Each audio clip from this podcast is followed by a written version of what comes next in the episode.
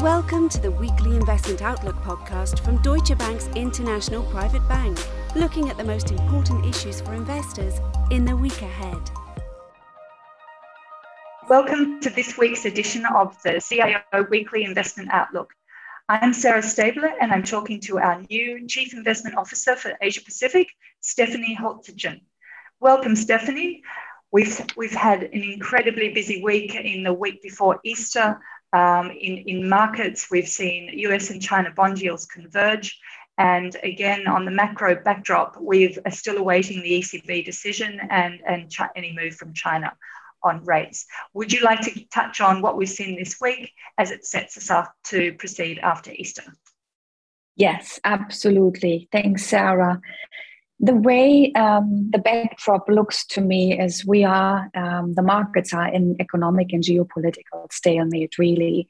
On the one hand you have the russia ukraine conflict looks set to be a long drawn out war. Commodity markets will likely remain volatile. Supply chains remain disrupted. And um, uh, on the other hand you have a growing risk from increasingly hawkish central banks most pronounced the fomc in the us markets are braced for 50 basis point rate hikes at each of the next two meetings. And that's kind of the backdrop I scrutinize all the data and all the information we get um, against. And um, as you pointed out, this week was a very busy week in terms of central banking and in terms of seeing how there's a the central bank reaction function looks like um, with the inflation pressures that we have because of these supply chains disruptions, etc. So, for instance, we had the Reserve Bank of New Zealand hiking by 50 basis points. We had the Bank of Canada going very aggressive with 50 basis points. We had uh, the Bank of Canada, uh, the, sorry, the Bank of Korea delivering 25 basis points hike, although they technically went without a governor this meeting. And we had the MAS here in Singapore also using um, the slope of their uh, exchange rate to tighten monetary policy, which also was expected. So, um, as you said, we await for more data, but it's really um, setting the scene as how inflation is um, is our topic. And then you have on the other hand side, you have the um, PBOC here in China that is now actually gave us an, uh, a heads up uh, during their state council meeting on Wednesday that most probably monetary policy stimulus is coming our way. Indeed, I mean, t- now that we're, we're in Asia Pacific and China is clearly a, a major market that we we need to look at, um, China's um, imports uh, fell unexpectedly uh, for March, as reported this week, um, as the restrictions really hamper activity and, and there's domestic demand, demand um, uh, weak, weakening. What is yeah. what is your view of China at the moment? And and yeah. looking ahead for the week, what do you expect um, the PBOC to be doing, thinking about? Yeah. Absolutely, you're rightly pointing out um, um, the data coming in from China uh, is uh, troublesome. And really, if you want to uh, assess the macro complex for China, right, it's all about China's COVID policy and um, and you know how likely the government may change this policy or how um, fast the COVID uh, will be able to be controlled going forward. Um, it's problematic uh, because it's highly unlikely for the government to change its policy from now to the 20th Party Congress in October. So we are at a situation where we have about 40 cities reporting active uh, COVID cases. Most probably that affects uh, regions that amount uh, up to 30% of uh, China's overall GDP. And um, the data that is coming in is accordingly depressed.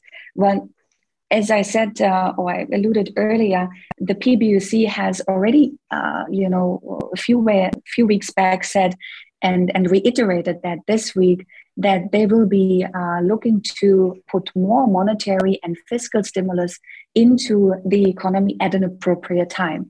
So, for fiscal um, stimulus, most probably the appropriate time is really when COVID is under control and you are able to open up because only really then you can have uh, you know consumers going back on the street and um, and asking for these services and goods etc but when it comes to monetary policy stimulus we are really braced uh, uh, and hope to see um, a change coming up soon. So triple r rate cut um, typically comes a few days after the state council meeting, could come as early as end of this week, as we are still in front of Easter.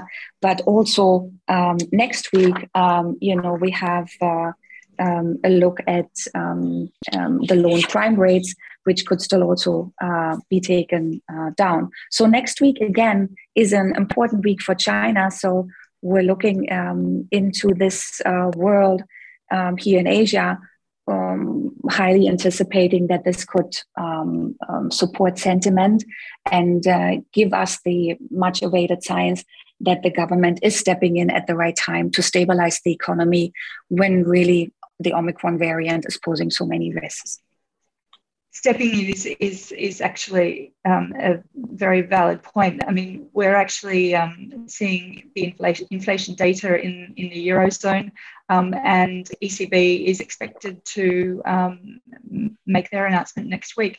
W- what are the sort of dilemmas are you do you see facing the ECB, and what what can you expect out of the eurozone next week? Yeah, as uh, um, again, this is a very important week for the eurozone as well. Well, we have yet to to get all insights uh, on how the ECB is juggling this dilemma they are in. On the one hand, is most probably the region that is most affected um, by um, the Ukraine-Russian war, um, especially now that there's still sanctions being discussed. That we're now getting into a scenario where the ones that are imposing econo- uh, sanctions most probably uh, will also impose economic costs on themselves um, as much as on their targets. So if you look at the ongoing debate around uh, European energy imports from Russia, so this is a growth drag, um, could be even worse. And uh, on the other hand, you still have a surge in inflation. And next week, we will also get the Eurozone inflation data on the 21st of April and consumer confidence information, which uh, will be uh, scrutinized as to how big is that uh, um, challenge. And um, of course, we get some insights as to how will it be addressed and some acceleration in terms of ECB um, uh, policy is already been priced. What I can see though is uh, weighing on uh, the euro.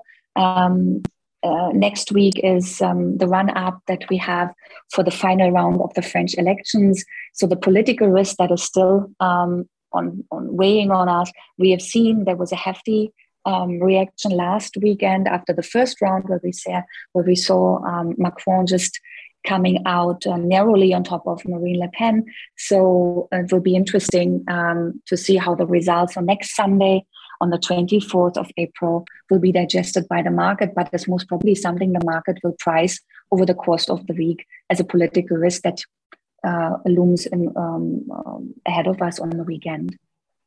Well, it is the Easter weekend as well. Um, so, uh, putting aside the, the risks ahead in the in the new week, I I thank you for your time today and wish you a very happy Easter. And thanks to everyone for listening in this week's uh, pre Easter podcast edition.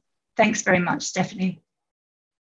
This podcast may be considered marketing material. The value of an investment can fall as well as rise, and you might not get back the amount you originally invested. The services described in this podcast are provided by Deutsche Bank AG or by its subsidiaries and or affiliates in accordance with appropriate local legislation and regulation. Deutsche Bank AG is subject to comprehensive supervision by the European Central Bank, ECB, by Germany's Federal Financial Supervisory Authority, BaFin, and by Germany's central bank, Deutsche Bundesbank.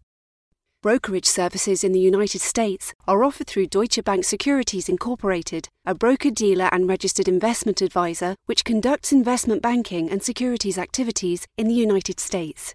Deutsche Bank Securities Incorporated is a member of FINRA, NYSE, and SIPC. Lending and banking services in the United States are offered through Deutsche Bank Trust Company Americas, member FDIC, and other members of the Deutsche Bank Group. The products, services, information, and or materials referred to within this podcast may not be available for residents of certain jurisdictions. Copyright 2021 Deutsche Bank AG and or its subsidiaries. All rights reserved. This podcast may not be used, reproduced, copied, or modified without the written consent of Deutsche Bank AG.